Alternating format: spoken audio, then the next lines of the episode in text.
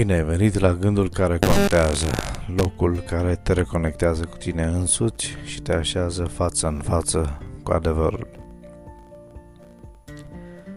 Criza cea mai adâncă a creștinului de astăzi este legată de o religie tot mai formală care intră în coliziune frontală cu un mediu înconjurător foarte generos în opțiuni prin care ne putem crește confortul fizic, standardul de viață și calitatea vieții. Aflat în fața acestor realități, creștinul modern ajunge să accepte superficialitatea, fie să renunțe în a mai căuta sensuri autentice, fie să copieze tendințele lumii. În Roman 12 cu 2 se spune nu vă conformați acestui veac, ci lăsați-vă transformați prin reînnoirea gândirii voastre ca să puteți discerne voia lui Dumnezeu cea bună, plăcută și desăvârșită. Pavel spune că creștinul nu ar trebui să copieze modelele exterioare și efemere ale acestei lumi, ci să fie complet transformat în natura lui cea mai intimă.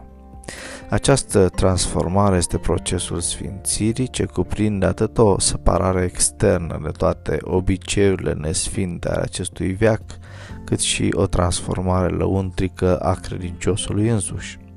În Noul Testament, schimbarea aceasta este descrisă ca o renaștere sau o înviere sau o nouă creațiune.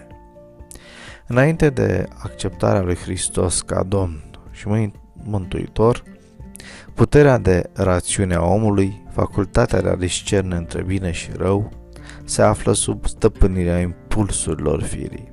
În Biblie, mintea omului este deschisă ca minte firească, dar când mintea ajunge sub influența Duhului lui Dumnezeu, rezultatul este că noi vom adopta gândul lui Hristos.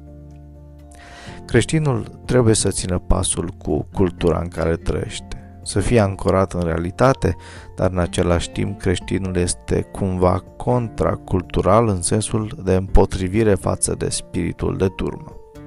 Creștinul nu trebuie să continue de a se ține de tiparele lumii acesteia, așa cum era obiceiul lui de a o face când trăia potrivit firii pământești. Din potrivă, el trebuie să sufere o completă transformare prin înnoirea minții sale.